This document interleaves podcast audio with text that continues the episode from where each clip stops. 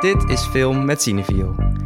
Iedere aflevering pakken we goede films waar we bij Cineviel niet over uitgepraat raken. Films die gedachten oproepen en anekdotes bovenhalen en die ons weer aan andere films doen denken. Vandaag hebben we het over Broker en de alledaagse maar buitengewone films van de Japanse regisseur Hirokazu Koreeda.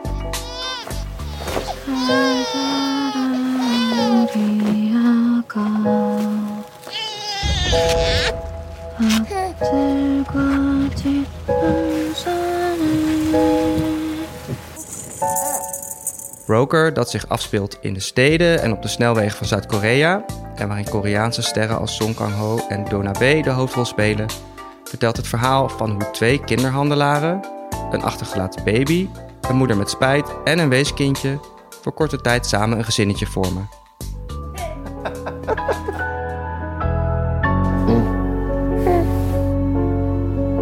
뭐야? 눈썹이 왜 이래? 반드시 현행범으로 체포할 거니까. Het is een modern sprookje, zoals Coreda dat als geen ander kan vertellen. Met een speciale hoofdrol voor de buitenbeentjes in deze wereld en de stadsomgeving waarin ze elkaar weten te vinden. Naar aanleiding van Broker gaan we het hebben over de andere films van Coreda, over hoe een stad soms een hoofdrol kan spelen en hoe op de meest uiteenlopende plekken de mooiste families kunnen ontstaan. Ik ben Jesse Heijnes en ik ben redacteur bij Cineviel en naast mij aan tafel zitten Maan Milker en Jente Buskus. Welkom Jente en Maan. Hallo. Zitten we weer. Eh, ja, wat ik al zei, we gaan het hebben over families die op gekke plekken kunnen ontstaan. Found families. Eh, families die niet per se iets met bloedbanden te maken hebben, maar gewoon met... Je vindt elkaar, eh, je zorgt voor elkaar, je kent elkaar. Als openingsvraag was ik wel benieuwd... eh, wat voor een soort found family zouden jullie goed in gedijen? Heb je daar een idee bij? Eh, ik denk dat het voor mij wel belangrijk is. Ik bedoel, los van dat je gewoon een soort van dezelfde waarde moet hebben en zo, waardoor gewoon het dagelijks leven goed verloopt. Ook dat ik het heel belangrijk zou vinden dat iedereen houdt van dineren aan een lange tafel. Goed eten. samen. Ja, dus ik, ik hou zelf heel erg van koken, maar ik hou er ook heel erg van als mensen ervan genieten om dat eten dan op te eten.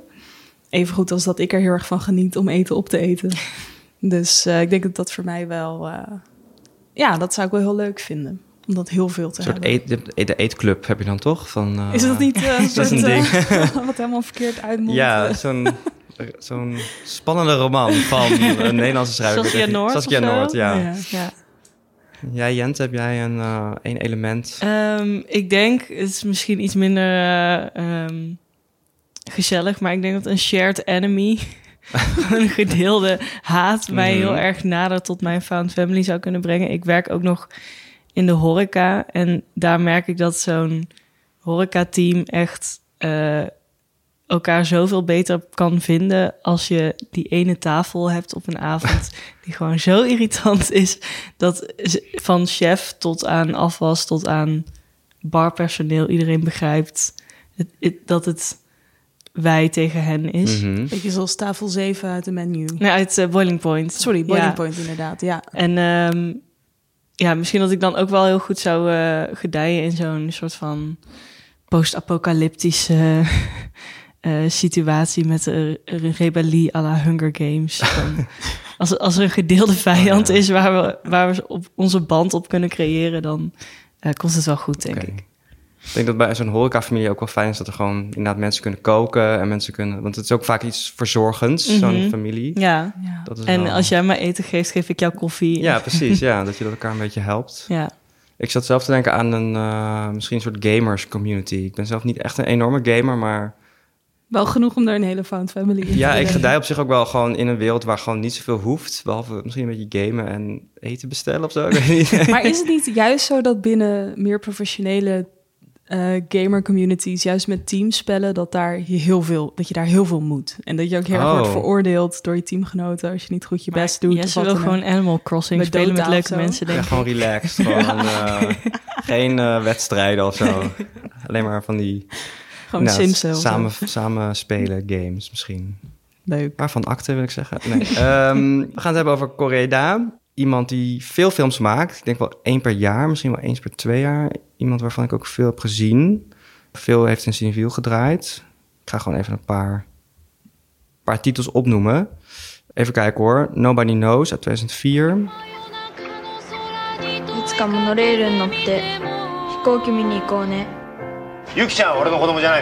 い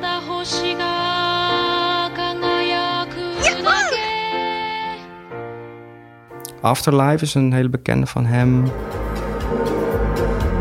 What if there is an afterlife? What if, before you get to heaven, you go to a special place? A place where you choose one memory to take with you forever. What is the one memory you would choose? Erdol uit 2009 over een opblaaspop die tot leven komt. 命はその中に欠如を抱きそれを他者から満たしてもらうのだ Uh, like Father Like Son, Our Little Sister, After the Storm. Shoplifters uit 2018 waar hij een eh, Gouden Palm voor heeft gewonnen. En ik kwam er toevallig dit weekend achter dat hij net, dat is een beetje vloek in de kerk, een Netflix-serie heeft gemaakt. De Makanai. Eh, gaat over twee vriendinnen die in een soort dorpje wonen en naar Kyoto verhuizen. En daar in een soort van huis gaan wonen waar eh, jonge vrouwen worden opgeleid een soort van entertainment dame te worden. En de een kan dat heel goed en de ander niet, maar die ander kan wel goed koken. Dus ze gaat allemaal lekkere dingen maken. Dus er zitten ook heel, heel veel lekkere eet, Oeh, kookmomenten in. Ehm, maar goed, ga naar de film, kijk niet Netflix. Ehm, hij maakt gewoon superveel. Uh, Ja, wat, zeker. Wat voor een beeld hebben jullie bij hem als maker? Wat, waar denk je dan... eh, Ik denk aan hem wel als een maker die veel soort super alledaagse sprookjes maakt. Dus eigenlijk zijn al zijn verhalen hebben best wel heftige premissen of best wel stevige premissen. Zo van over mensen die wees zijn of over affaires of gokverslaafden of kinderen die bij hun geboorte zijn omgewisseld? Precies, toch? precies. Ja, bij Like Father, Like Son. En ja, dus... Maar hij maakt er altijd een verhaal van wat niet draait om die uitzonderlijkheid van die situatie eigenlijk. Dus hij zal je niet zo snel als het gaat om een gokverslaafde... iemand laten zien die de hele tijd aan het gokken is... en bij zijn keel wordt gegrepen door een schuldeiser. Maar juist iemand die laat zien hoe die gokker de hele tijd in de trein zit... onderweg naar huis en aan het bedenken is wat voor smoesie zijn gezin gaat vertellen... bij wijze van spreken. En ja, ik denk dat dat het wel een filmmaker maakt die veel ruimte overlaat voor je eigen verbeelding. Terwijl hij wel een best wel morele les ook vertelt. Ja. Dus Ja. het is ook allemaal best wel van... hey, eh, je moet voorbij je vooroordelen denken. Of hey, Mhm. hoe jij denkt dat ouderschap in elkaar steekt... is dat wel echt zo? Dat soort dingen. Dus ja, wat dat betreft is het wel... heeft het ook wel echt die sprookjes... La, of sprookjesfunctie, weet je, dat het echt wel je ook iets bij wil brengen, maar het doet het veel minder ja, drukkend of in your face Ja. dan Assepoester of wat dan Hij geeft je ook echt de tijd om het zelf in te vullen. Of zo. Volgens mij Ja. weet hij heel duidelijk wat hij je wil laten invullen. Maar dat zegt hij dan niet heel Nee, expliciet. precies, en daar, ja. daar gunt elke film je ook wel echt de tijd voor. Ja, Ze duren ook allemaal ongeveer twee uur volgens mij. Ja, ja. Ja, en bijvoorbeeld bij Broker, daar vind ik het wel heel mooi gebalanceerd ook. Van je hebt allemaal mensen waar, eh, waar de maatschappij een oordeel over klaar heeft, als het ware. Oh, mensenhandelaren. Oh, super fout. Eh, moeders die hun kinderen achterlaten. Oh, daar hebben veel mensen ook moeite mee, weet je wel? En, of juist een soort eh, christelijke secte die dan die kinderen opvangt. Van, oh, wat gebeurt daar nou weer mee dan? Is dat wel helemaal oké? Mhm. Politieagenten, daar zijn mensen of helemaal van, oh, ze zijn ons zo dienstbaar. Of mensen zijn van, oh, die verschrikkelijke politieagenten. Weet je wel? Dus hij, hij kiest eigenlijk allemaal uitersten. En laat hen een heel erg gebalanceerd verhaal eigenlijk vertellen. Wat ingaat tegen de vooroordelen die men, als het ware, heeft tegen die groepen.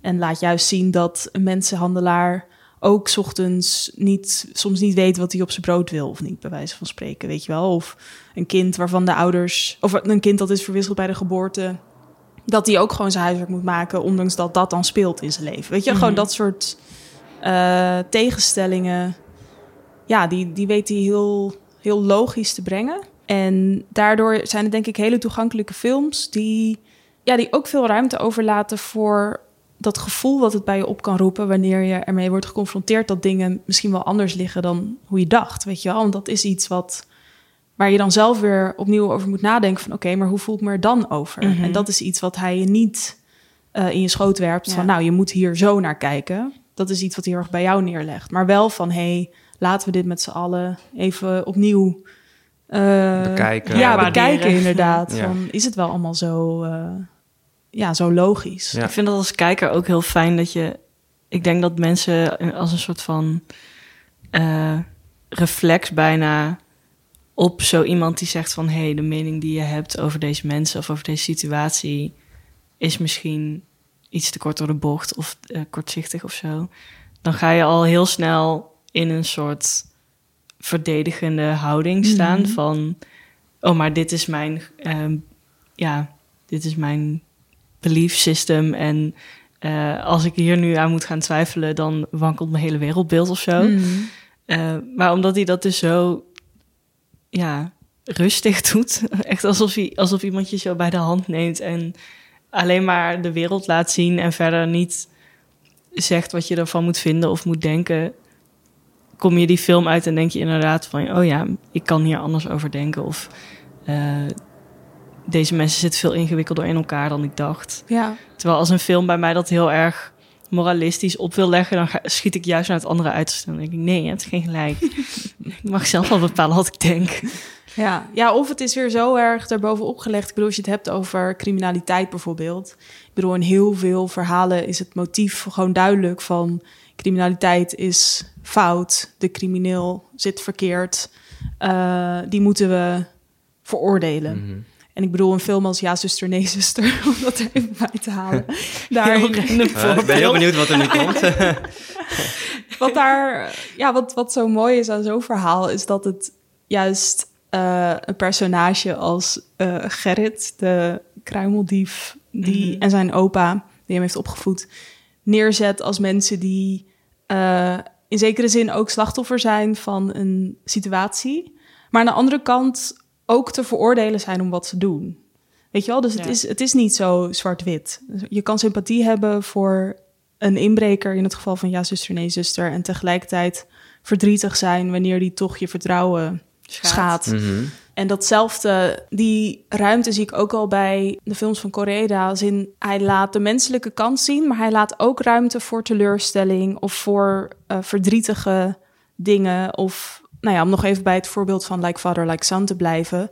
Daarin, in die film eh 2013, heb je twee gezinnen die in zekere zin hele tegengestelde gezinnen zijn. Dus de ene woont in een hele steriele flat op 20 hoog. Eh, vader moeder hebben goede banen en dat soort dingen. En eh, dat kindje zit heel recht op zijn stoel. En aan de andere kant heb je een gezin eh, wat in een heel rommelig huisje woont. eh, waarvan het kind niet rechts loopt, maar de tijd huppelt en aan lantaarnpalen zich vastklampt en zo.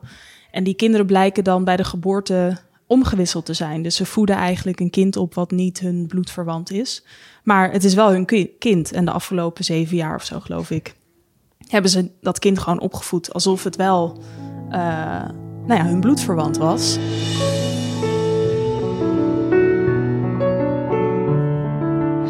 流星君のママはどんな人最初は怖かったけど優しかった En dan zie je eigenlijk ook van ja, oké, dit is gewoon echt, echt een hele vervelende situatie. Mhm. Het is Ja. nogal wat. Dat is sowieso iets wat ik bij eigenlijk al zijn films denk van nou jongens, het is, Het is nogal, nogal wat. Weet je wel.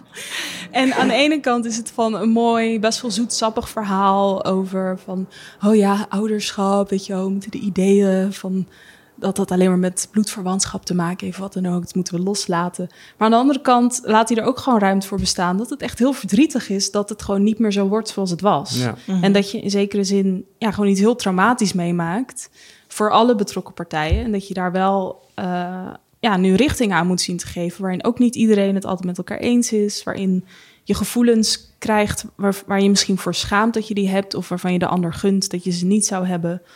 En ja, dat laat hij allemaal heel mooi bestaan. En hij laat ze ook als het ware ja, van, van dezelfde waarde zijn. Dus de, de soort mooie boodschap weegt even zwaar als de vervelende kant ervan. Mhm. En dat vind ik zelf als kijker heel prettig. Inderdaad, wat jij net zegt, Jente, van dat het minder zo is van...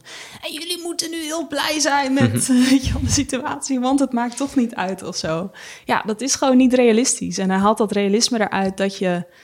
eh, ja, dat je in die zin ook tegenstrijdige gevoelens kan hebben. En dat dat gewoon echt kan. Ik had dat bij Shoplifters ook heel erg. Dat, het, dat gaat over een gezin dat een wees meisje, Ik weet eigenlijk niet zeker of ze wees is, maar ze vinden een meisje in de kou en nemen haar dan in huis.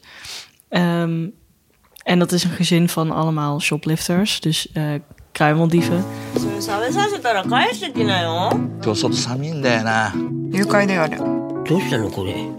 En je, je hebt de hele film lang zo het gevoel van... oh, wat hebben ze het fijn met elkaar en het is heel gezellig... en eh, het is heel lieflijk of zo, maar er knaagt ook de hele tijd zoiets van: dit is een onhoudbare situatie en eh, dit moet op een of andere manier fout gaan. Mhm. En dat is best wel een moeilijke balans om een hele film lang eh, vol te houden, denk ik. Maar Koreeda kan dat op een of andere manier toch doen, elke keer weer. En een ander element, je zei net al, bijvoorbeeld de appartementen van, of de, de woonplek van de mensen uit Like Son is best wel verschillend. Iets wat bij, in zijn films ook vaak een rol speelt, ook in Broker, is eigenlijk de omgeving waarin zijn personages zich verkeren. Broker is een beetje een road movie. Het begint in Busan in Korea, maar het gaat eigenlijk het hele land door. Gaan ze op zoek, gaan de personages op zoek naar een koper van een baby. Ja. Ehm, wat, Maan, wat is, wat is een beetje de rol die dan die locaties spelen in zijn films? Of Mhm. hoe gebruikt hij, hoe zet hij dat in? Ja, ik denk dat iedere filmmaker natuurlijk nadenkt over de setting waarin een film zich afspeelt. En daar, ik bedoel, je hebt als je de aftiteling ziet, soms honderden mensen die daarmee bezig zijn, weet je, tot aan het aanharken van het grindpad, weet je. Eh, maar wat bij Koreeda denk ik wel uitzonderlijk is, en daarmee niet zeggen dat hij de enige is die dat doet, maar dat hij de omgeving echt inzet als een soort tegenspeler in het verhaal. En ehm, wat ik daarmee wil zeggen is dat het niet alleen functioneel is in de zin van dat het, ehm, ja, dat het gewoon praktisch is van, nou, oké, je gaat van Frankrijk naar Zimbabwe. Mhm. Hoe kom je daar met het vliegtuig? Oké, dan filmen even een vliegtuig. Weet je, dat, Ja. dat is heel, heel functioneel in die zin. Maar hier is het meer van, oh, we laten een lange treintocht zien. Of in, in het geval van Broker een eh, lange busrit. Ja. En eigenlijk ontstaat in die bus, eh, binnen de grenzen van die bus en de reis die je letterlijk samen maakt door het veranderende landschap, blijven de mensen binnen hetzelfde de hele tijd. Zeg maar, of die maken hetzelfde mee. En dat busje en die omgeving symboliseert daarin eigenlijk wat er ook in het verhaal gebeurt. Dus de reis maak je samen en de omgeving verandert telkens, maar dat wat er binnen in het busje gebeurt, dat blijft als het ware samenhangen. Dat wordt echt een soort familie-eenheid. En dat, dat doet hij ook bij zijn andere films heel duidelijk. Dat, het zijn vaak films die een stedelijke realiteit uitlichten. Dus of heel erg, ja, er gaan echt heel veel vliegtuigen over. dus of in een film als eh, Our Little Sister, waarin het gaat om een gezin wat na het overlijden van de vader nog een halfzusje blijkt te hebben, wat hen heel erg herinnert aan eigenlijk het dubbelleven van hun vader. Dus ze willen eigenlijk aan de ene kant hun vader herinneren als de vader die ze kennen, maar dat zusje is er ook en die zegt van hoi, het was ook mijn vader. Awkward. Ja, nou ja, weet je wel. En vervolgens eh, volg je die eh, zussen heel erg in hun appartementen. En ja, ze- is zeg maar de afgebakende plek. Dat, dat brengt heel erg veel informatie met zich mee. Dus, oh, zij hebben eigenlijk hun leven heel erg op een rijtje. En iedere scène met het zusje erbij is, of in de buitenlucht. Of weet je, ze kijken uit over de zee om een soort van aan te geven van ja, oké, je kan wel je leven zo goed op orde hebben. En eh, je boeken netjes op een rijtje gezet. Maar er is ook ja, een buitenwereld Mhm. die, eh, net zoals de zee, ontembaar is. En die allemaal situaties met zich meebrengt. Ja, die je niet had kunnen anticiperen. Of waar je hè, die je niet eh, kunt indelen zoals jij dat wil. Ehm, dat motief van die zee zie je trouwens wel vaker terug. Ook in Broker heb je dat ook. Ook in Still Walking. Waarin een zoon, ja, eigenlijk met zijn vader, die zo erg rouwt om het overlijden van zijn broer. Dat hij niet meer echt kan inzien dat hij nog een zoon heeft die er nog is, eigenlijk, Mhm. weet je wel. Ja, waarin zij ook een soort moment van samenkomen hebben door naar die zee te kijken. En ja, dat is, het klinkt heel cliché. Zo, Mhm. oh, ze kijken uit over de zee. Maar dat werkt heel goed als je juist die omgeving en de functie daarvan en de betekenislaag daarvan, als je dat in ieder shot er hebt. Ja. Dus als je de hele tijd, oh, een huis vol herinneringen en dan opeens overgaat naar een zee zonder duidelijke herinneringen of een soort herinneringen van iedereen als het ware. Ehm, ja, dan is dat een heel sterk contrast. En dat zet hij heel erg in.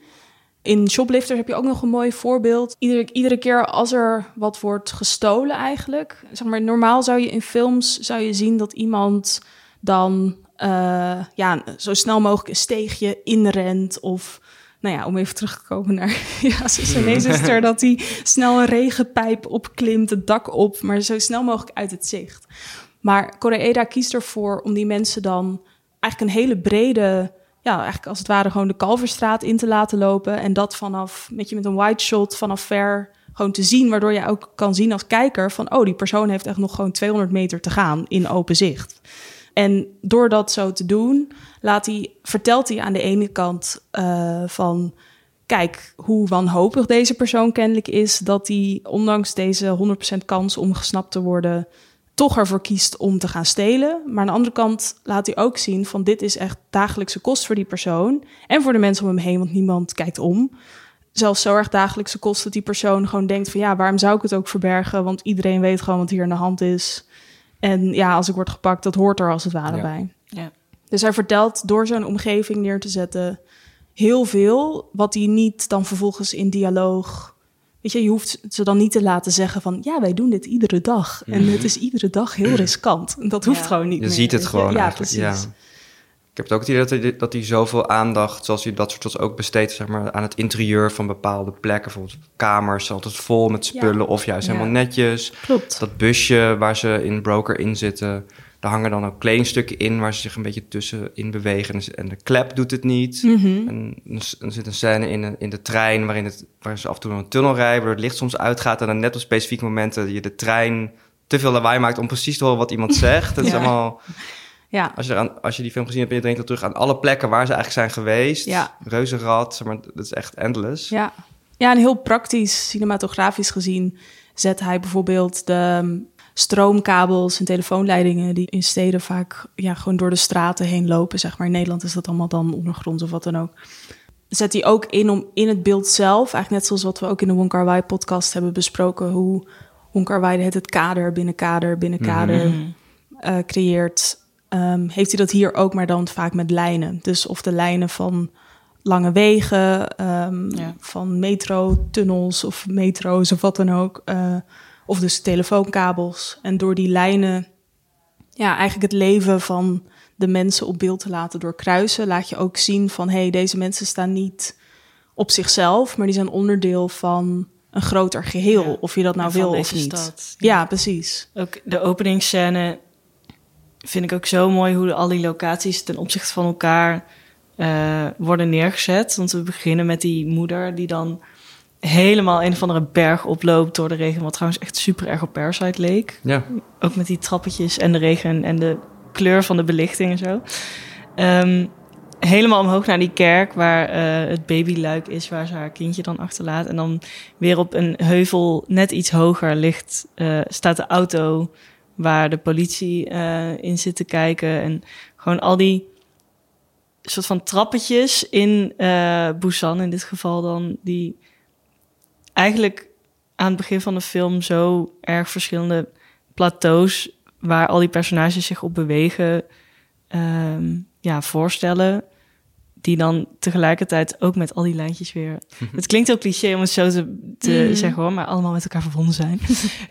maar dat is wel echt zo. Ja. En hij, hij doet dat gewoon puur en alleen met beeld en zonder er heel erg op te hameren. Of eh, dat je echt eh, het gevoel hebt van: oh wow, de telefoonlijnen symboliseren verbindenis tussen mensen in de wereld of zo. Ja. Maar dat, daar komt het uiteindelijk wel op neer. Ja, En ik- en juist ook door die omgeving mee te nemen, echt als eh, personage als het ware. Daardoor is ook de impact van de vaak best wel sentimentele dingen die er gebeuren, is ook, eh, ja, dat komt allemaal gewoon best wel binnen daardoor. Mhm. Doordat je die omgeving echt voelt en echt Ja. snapt wat de, ja, wat, wat de situatie is waarin het plaatsvindt, voorbijgaand aan het moment zelf. Ja, en je hebt ook de tijd gehad om die levens een beetje te ontdekken voordat Ja. het drama geïntroduceerd wordt. Ja, precies. Dus bijvoorbeeld in Broker, van nou, de Song Kang-ho die speelt iemand die ook, ik weet niet of het een wasserette of een stomerij of kleding, naaiatelier, is. Maar in ieder geval dan denk je van, oké, iemand heeft dat, heeft allemaal klanten bijvoorbeeld ook. Ehm, al die klanten weten waarschijnlijk niet wat hij ernaast doet of wat. Een, weet je, dat geeft gelijk heel veel, heel veel ruimte als het ware om dat voor jezelf in te vullen. Het doet me een beetje denken aan mijn oma vroeger die dan zaten we gewoon eventjes ergens een ijsje te eten of zo. En dan zagen we gewoon een voorbijganger. En dan had ze er helemaal bij bedacht hoe die man net was verlaten door zijn vriendin. en nu tennisles Oh. volgt in de hoop daar iemand tegen te komen. Maar hij kan niet tennissen. Wat tragisch. Wat. Levendig fantasie. Dat- ja, precies. Maar dat, ja, dat, dat vind ik heel fijn aan Korea's films. Dat dat er heel goed in kan. Dit was eigenlijk precies de verfilming van eh, dat gesprek. Zeg maar, deze film is echt van... Iedere persoon die je op straat tegenkomt... heeft een heel verhaal Ieder met tragiek waar we nooit... Ja. Ja, echt. Zijn er ook nog andere makers die een beetje in hetzelfde straatje ehm, te werk gaan? Ik denk dat het wel lastig is om dat heel eenduidig te zeggen. Maar ik denk wel in de grote lijn dat... Ja, sowieso filmmakers die als het ware sociaal geëngageerde werken maken. Zoals Ken Loach, Yasujiro Ozu. Die, eh, nou ja, die eigenlijk een van de gro- grondleggers is van de Japanse stedelijke cinema als het ware. Ja. En zijn grote werk, waar, veel mensen hem van kennen, is Tokyo Story. En daarin gaat het bijvoorbeeld ook over die, dat gevoel van onderdeel zijn van een stad als geheel. En wat dan misschien conflicteert met normen en waarden die mensen in dit geval van een kleinere eh, dorpsgemeenschap als het ware meenemen. En hoe daar ook eh, ja, hoe daar ook niet echt één antwoord op is. Dus dat is ook voor Ozu wat, ja, waar hij, waar, waarin hij best wel bekend staat dat dat uniek was in die tijd. Dat hij zich niet hield aan een soort van de vaste moraal van, oh, we moeten zo leven. En je moet je ouders respecteren of wat dan ook. Maar hij stelt het juist ter discussie van, ja, oké, dat moet misschien wel, maar wat gebeurt er als mensen zich daar niet aan willen houden? Weet je wel, is het dan einde verhaal? Wat gebeurt er dan? Mhm. En daar gaat eigenlijk zo'n film heel erg contemplatief over. Van ja, mensen zoeken hun eigen positie. En ehm, andere filmmakers die ook wel in die stedelijke, grootstedelijke gevoelens, Mhm. waarin er niet één norm is die, hè, die eruit springt, eh, zijn makers als eh, Edward Yang, Tsai Ming Liang en, en recenter ook Naomi Kawase met bijvoorbeeld True Mothers, waarin eh, het ook gaat om de vraag van wie is de echte moeder, in dit geval na een adoptie, wanneer de biologische moeder eh, opeens voor de deur staat onverwachts. En, ehm, en ook Xiao Sen. En dat zijn allemaal makers die dus op een eigen manier, vaak vanuit het perspectief van een jongere aan wie een bepaalde toekomst als het ware is beloofd en waarvan de realiteit dan toch anders blijkt te zijn, die, ja, dat hij daar een plek in moet zien te vinden. En dat is ook eh, ja, materie waar Koreeda zich op richt, maar dan specifiek vaker gericht op meer het gezinsleven. Dus niet per se op de jongeren, maar dan eerder op de ouders als het ware. Ja. Ehm, maar ja, ik denk dat dat iets is wat, wat heel erg aan de orde is. Zeker in een land als Japan, waar hij vandaan komt. Maar ook in Korea, waar, eh, waar Broker zich afspeelt. Gewoon omdat je hebt daar zulke grote steden. Ik bedoel, bijvoorbeeld Tokio alleen al. Dat is zo'n belachelijk grote stad. Waarin je aan de ene kant zo anoniem bent. Maar aan de andere kant is het ook een plek waar juist zoveel individuele levens en ieder huisje heeft zijn kruisje Mhm. plaatsvindt. Dat dat natuurlijk een heel interessant contrast is, weet je wel. Je bent reiziger nummer 3 miljoen die die dag op dat stoeltje gaat zitten. Maar je bent ook iemand die iets heel unieks heeft meegemaakt. En ja, dat brengt hoe dan ook een hele mooie spanning met zich mee voor het vertellen van verhalen. En eh, je zei net ook al van eh, dat Korea zich vooral richt op gezinnen. Ja. tenminste, niet per se op jongeren, maar op eh, Meer de ge- gezinsconstructie. gezinsconstructies. Want het zijn niet per se eh, altijd inderdaad families in de zin van eh, bloedband, maar Ja. meer bij, misschien bij elkaar geraapt, elkaar bij elkaar gevonden. Ja, zoals bij Broker inderdaad. bij Broker. Specifiek. eh, found Family noemen we dat dan. Dus, dus we hebben geen Nederlands alternatief kunnen vinden hè, hiervoor. Nee, zelfgekozen familie Wat- zou je het kunnen noemen, maar wat- dat vind ik zo lelijk. dat, eh, ja, Maar wat bedoelen we kon daar ermee? niet, eh, wat, wat, als we dat zeggen? Ja, het is eigenlijk eh, ehm, een, een manier van je leven vormgeven en eh, je ehm, community samenstellen die niet op basis van bloedverwantschap is. En eigenlijk gaat het dan om families die elkaar hebben gevonden of, of heel specifiek uitgekozen, chosen families. Ehm, om die eigenlijk de rol van een traditionele familie of gezin vervullen zonder eh, echt eh, papa, mama, eh 2,5 kind en een hond te zijn.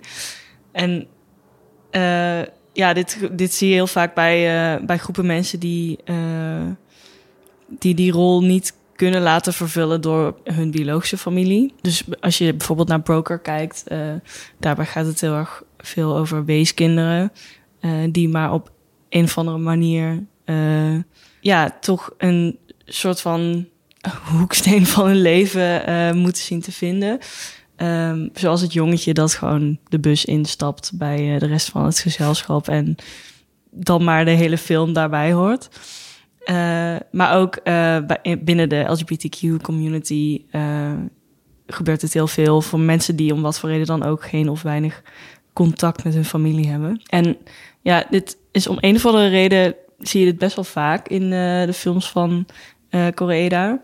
Ehm, en hij stelt daarmee dan ook eigenlijk het idee van dat traditionele gezin aan de kaak. Van waarom, eh, ja, waarom is dat zo'n gegeven eigenlijk? hoe een gezin eruit zou moeten zien. En ehm, waarom, wat gebeurt er als we het anders zouden vormgeven? En inderdaad, wat jij net ook zei, gewoon die, die vraag alleen stellen is al een eh, beginpunt voor een film of een verhaal. Ja, want hij is er wel... eh, je zou bijna kunnen zeggen dat hij een soort pleidooi houdt voor dat Ja. soort gezinnen, toch? Voor Ja. dat soort...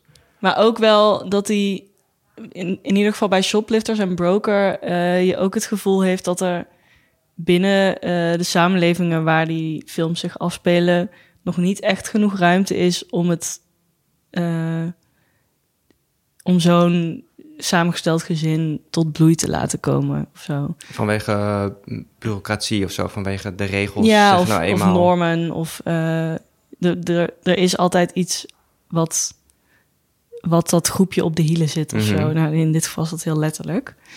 Ehm, en Maar ik Ja. zou er ook wel aan willen toevoegen dat bijvoorbeeld in de film Nobody Knows uit 2004, dat gaat juist over kinderen die zijn achtergelaten door Ja. hun ouders. Mhm. En waarin dan die kinderen zelf voor vader en moeder, Ja. moedertje moeten spelen. En ook juist eigenlijk het, het onvermogen van de gemeenschap, die zoveel waarde hecht aan dat gezinsconstruct, om die kinderen op te vangen of om hen dat ook te gunnen. En dus daarin bevraagt hij denk ik ook wel de motivatie achter waarom we zo erg eh, mhm. trekken aan dat gezinsidee. Zo van, is dat omdat we echt vinden dat iedereen daar recht op heeft? Of vinden we dat het is omdat jij daar recht op hebt? Ja. Snap je? En dat is wel een verschil wat juist ook weer tegen elkaar ingaat. Dus als we echt Mhm. een gemeenschap zouden zijn met z'n allen, zouden we dat meer voor z'n allen wensen. Terwijl hij juist ook laat zien van hè, wie- wiens belang staat voorop. Dat van het kind of van de ouders die graag kinderen willen hebben, bijvoorbeeld. Mhm. in Broker zit ook een moment dat, eh, ehm, dat er een koppel eigenlijk eh, een bot doet op de baby. Ja. Eh, en die zeggen, eh, we, we, we hadden wel traditioneel willen adopteren, maar eh, omdat we niet getrouwd zijn, ehm, is dat heel moeilijk. En da- daarin heb je dus ook zo'n moment dat je even beseft van, oh, dus je moet het helemaal volgens dit boekje doen om dat gezin te worden wat je graag wil worden, terwijl we het eigenlijk zo belangrijk zouden moeten vinden dat dit gezin überhaupt kan bestaan. Mhm. Eh, of die ouders nou getrouwd zijn of niet. Dus en aan de andere kant weer van het dan in die situatie er haast sympa- sympathie voor hebben dat mensen een kind dan gaan kopen of zo. Ja. Snap je Ja. wat ik bedoel? Ja. Dat je ook opeens zit van, hé, maar wacht eens even, wat is hier aan de hand Ja. eigenlijk? Ja.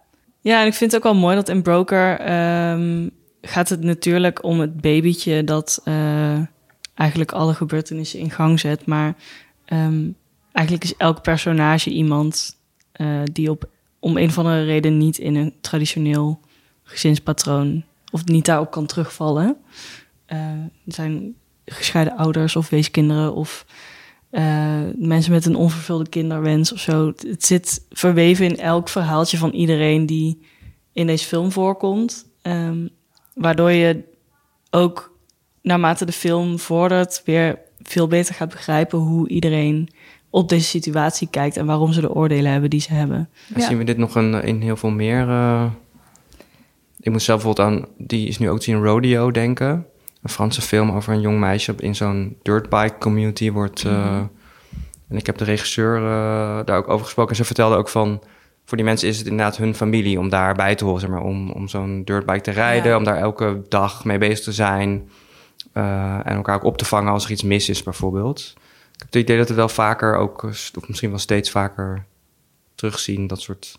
Ja, ja het, zit ook, het zit in heel veel genres op een heel specifieke manier verweven, denk ik. Je ziet het heel veel in eh, fantasyfilms als een soort van klassiek onderdeel van de hero's journey. Dat iemand als Harry Potter of eh, eh, Frodo of zo een soort nieuw gezin vormt met de personages waarmee diegene dan op pad gaat. Of eigenlijk die, die hele epische strijd meemaakt. Want helden zijn ook heel vaak wees, toch? Die hebben dan geen Ja. ouders of ouders die of verdwenen zijn of overleden of gewoon niet bestaan. Ja, bij heel veel superhelden zie je Ja. dat ook. Bij eh, volgens mij alle Avengers en eh, eh, The Guardians of the Galaxy zijn ook echt een heel typisch Oh ja. found family gevalletje. Met echt ook het, het rolpatroon van ouders en kinderen en zo.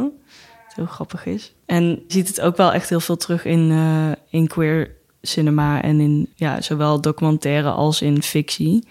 De films van Pedro Almodovar, eh, die bevragen ook heel erg wat het hoe een gezin eruit zou moeten zien of wat familie nou eigenlijk is. Eh, of een documentaire als Paris is Burning ook. Ik denk- denk wel dat het steeds, dat het steeds meer buiten die, die superhelden en fantasy genres kan treden. Omdat het steeds meer, eh, ja, ook steeds meer filmmakers denk ik zijn opgegroeid in eh, gezinnen die niet per se dat traditionele Mhm. beeld hebben. Ja, en het is denk ik ook wel, wat mij erin opvalt, is ook dat het iets anders is dan vriendschap. Weet je wel? Het, Ja. het veronderstelt echt iets wat ja, familie is in plaats van vriendschap. En, en dat terwijl hè, mensen vaak ook zeggen van ja, je familie kies je niet, maar je vrienden wel. Dit idee draait dat eigenlijk om. Mhm. Alleen dan vraag je je af, oké, wat, wat, wat, waarom eigenlijk? Ja. Als je ook al gewoon je vrienden kan uitkiezen, Mhm. waarom willen we dan toch ook een eh, moederfiguur hebben uitgekozen, als het ware, of een broertje hebben uitgekozen, of eh, andere traditionele rollen binnen een gezin? Dus ja, aan de ene kant vind ik het dan interessant om te zien hoe juist in zo'n fantasywereld waarin je dus inderdaad alles kan verzinnen wat je maar wil, dat er dan toch terugvalt Toch een moederfiguur op nodig. hele vastomlijnde Ja. rollen. Ten, oh, weet je, in plaats van meer vriendschappelijke rollen die veel, eh, veel minder voor zichzelf spreken. Weet je, die Mhm. moet je veel meer invullen. En misschien is dat ook wel gewoon praktisch gezien, waarom je dat ook ziet bij films met veel publieksbereik, die juist heel erg goed te begrijpen moeten zijn. Zo van, oh, eh, iedereen weet wel wat een moeder is, Mhm. zeg maar. Weet je wel, dat of je het nou hebt, meege- hebt meegekregen of niet, maar het idee moeder, dat, dat is een ding, zeg maar. Ja. en eh, terwijl bij een vriendschap is het echt iets eh, minder specifiek. Veel En meer ook- ongrijpbaar. Ja, en ook minder. Dat is veel voorwaardelijker voor veel mensen, denk Mhm. ik. Dus bij familie is het juist inderdaad van dit is onvoorwaardelijk, want hoe dan ook, je bent familie. Ja. Ja, ik denk ook wel eh, als het gaat om personages in bijvoorbeeld oorlogsfilms of in, eh, nou ja, ergens ook wel in fantasy, dat ehm, gedeeld trauma kan soms sterker zijn dan een bloedband. Ehm, en wat dus ook zo, voor dat onvoorwaardelijke begrip zorgt, wat ze nooit aan een familielid zouden kunnen uitleggen, omdat diegene het gewoon niet heeft meegemaakt. Mhm. Dus dan, dan zijn het die gedeelde ervaringen eigenlijk die dat onvoorwaardelijke scheppen. Wat veel meer is dan vriendschap. Want vriendschap is gewoon... kan gewoon zijn dat je van dezelfde films houdt of zo. Ja. Ik weet eigenlijk niet waar ik heen wilde met Nou, wat ik wel daarin interessant vind om het weer even terug te brengen bij Koreeda, dat het idee dat de found family uit Broker eigenlijk draait om een, een pasgeboren baby, dat heeft ook weer dat element in zich, wat hij ook in zijn andere films heeft, dat contrast tussen, we leven nu in deze re- realiteit waarin dit verhaal heel erg speelt en dit Mhm. echt het middelpunt van de aarde is en bla bla bla. Maar in een ander perspectief doet het er niet toe, wordt het vergeten. Ehm, hè, dus in dat ze uitkijken over de zee. Zo van ja, de zee boeit het niet, bij wijze van spreken. En datzelfde is eigenlijk met zo'n kind. Van zo'n kind kan zich gewoon niet herinneren wat er op dat moment gebeurt. Dus je hebt allemaal theorieën over dat kinderen wel allemaal dingen kunnen aanvoelen. En weet ik veel. Dat even terzijde. Maar qua verhaal eh, gebeurt dit allemaal buiten het bewustzijn van Ja. het kind. Kind heeft niet Terwijl- door dat het de MacGuffin van dit verhaal is. Nee, precies. En, en dat is, vind ik weer echt die Correa-twist. Zo van, het gaat dus niet om een soort bewezen goed en kwaad... waar Ja. je later weer een schouderklopje om krijgt of wat dan ook. Dit, deze baby is ook niet de uitverkorene die eh, de wereld gaat redden. Ja, dat Harry je- dat Potter. Ja, zou kunnen. nou, dat is een mooie, eh, misschien om mee te eindigen. Ehm, we weten niet wat er... Misschien komt nog een vervolg Ja. ooit. Ik, eh, ik ben erbij. Ehm, we gaan het nog heel even kort hebben over films eh, die er nog meer aankomen. Je had net al even over vriendschap. Mooi bruggetje naar jouw Ja. film waar jij naar uitkijkt, Maan. The Banshees of Inisherin. Dat is ehm, een nieuwe film van Martin McDonough. McDonough? McDonough. McDonough? Een eer. Martin. Die we kunnen kennen van Three Billboards. Ja. Dat goed? In Ebbing, Missouri. En nou ja, de premisse daarvan is helemaal top en herkenbaar en pijnlijk, maar ook mooi. Wat doe je inderdaad in die vriendschap als een van beide vrienden opeens zegt... "Mm, ik maak het uit. en dat in een superkleine gemeenschap eh, met één pub waar iedereen elkaar kent en iedereen een mening heeft. En jij erachter probeert te komen waarom jouw beste vriend jouw hand niet meer wil vasthouden. En eh, ja, daar heb ik helemaal zin in. Die komt 26 januari uit. Eh, Wordt een enorme hit. ja, denk ik ook. Is het Ja. eigenlijk al? Ja, goed gedaan ook met de prijzen en zo. eh. Ja, gaat hij wat winnen? Ik, weet, ik, ben, ik volg het niet Het heeft helemaal. eh, volgens mij al allerlei Golden Globes of minstens één Ja. binnengesleept. Colin Farrell. Zal vast ook wel een Oscar-nominatie in zitten dan. Eindelijk een Oscar voor Colin Farrell. Ah. Jente, waar kijk jij naar uit? Ik kijk uit naar eh, No Bears van Jafar Panahi. Die komt eh, 9 februari uit. Ehm, en Panahi zit zelf nu vast in Iran. Ik weet niet of dat echt specifiek voor deze film was Nee, of gewoon in het algemeen. Maar ehm, de, deze film is een soort docu-fictie waarin ja, hij eh, ongewild betrokken raakt bij een soort van relletje in een dorp omdat hij een, een foto heeft van een koppel in een verboden relatie. En dat is eigenlijk alles wat ik erover weet. Maar ik ben heel benieuwd ernaar. En ik heb het idee dat het een. Hij kan heel erg eh, subtiel verhalen vertellen van, over menselijkheid. En tegelijkertijd het ook heel politiek maken. Mhm. Dat is een soort mix van, Ja. is het nou echt? Is het documentaire? Is het Mhm. fictie? Hij speelt zichzelf inderdaad, toch? Ja. Dus dat is, eh, En vanaf wanneer, eh, want volgens mij gaat hij sowieso op IFFR, International Film Festival Rotterdam, Ja, draaien. hij is 9 februari eh in. Cineville te zien. Yes. Ehm, nou, dan wil ik nog heel even All the Beauty and the Bloodshed noemen. Documentaire van Laura Poitras. Poit- Poit- Nou, documentaire van de regisseur van Citizen 4. Heeft de Gouden Leeuw gewonnen van Venetië. En het gaat over fotograaf Nan Goldin... die ehm, ja, hoog in de boom zit in de kunstwereld. En zij trekt op een gegeven moment ten strijde tegen... ehm, de familie, eh, de Slackers. Sackler. Eh, Sacklers, het zijn ook slackers. Eh, de Sacklers, die eigenlijk mede verantwoordelijk zijn voor de, ehm, de opiumcrisis in Amerika, de opioid crisis. De, iedereen in Amerika met een kleine rug, rugpijn kreeg op een gegeven moment soort hele zware pijnstillers eh, voorgeschreven. eh, die zwaar verslavend waren. En ehm, ja, eigenlijk de eigenaren van dat medicijn of van dat bedrijf die dat medicijn maakte, de Sacklers eh, hebben een beetje geprobeerd hun reputatie op te schonen door heel veel geld aan de kunstwereld te geven. En Nan Golden, ja, die is het helemaal zat. En eh, Is zelf ook slachtoffer, toch? Van, ja, haar zus eh, is er volgens mij aan overleden. Oh. Ik weet niet, ik heb hem nog niet gezien. Ja. Eh, maar onze collega Fien, is al weken bezig met het uitwerken van een interview met, eh, met de filmmaker. Eh, dat verschijnt ook deze week rondom de release op de website. En ehm, nou, het schijnt een hele mooie documentaire te zijn vanaf 19 januari. Dus waarschijnlijk als je dit luistert, kun je er ook naartoe. Net als Broker. Net als Broker. Gaat dat zien. Dankjewel Maan, dankjewel Jente. Want dit was hem weer, film met Cineview. Zoals Jente al zei, Broker is vanaf nu te zien in Cineview. Wil je weten welke films er nog meer ter sprake kwamen? Check dan onze show notes op onze website. En wil je op de hoogte blijven van alles wat er speelt? Schrijf je dan in voor onze nieuwsbrief. Heb je vragen of wil je meekletsen? Of heb je een film waarvan je zegt, doe daar eens een podcast over? Eh podcast.cineview.nl, dan ehm, lezen we je berichtje. Bedankt voor het luisteren en eh, tot de volgende keer. Doei. Doei.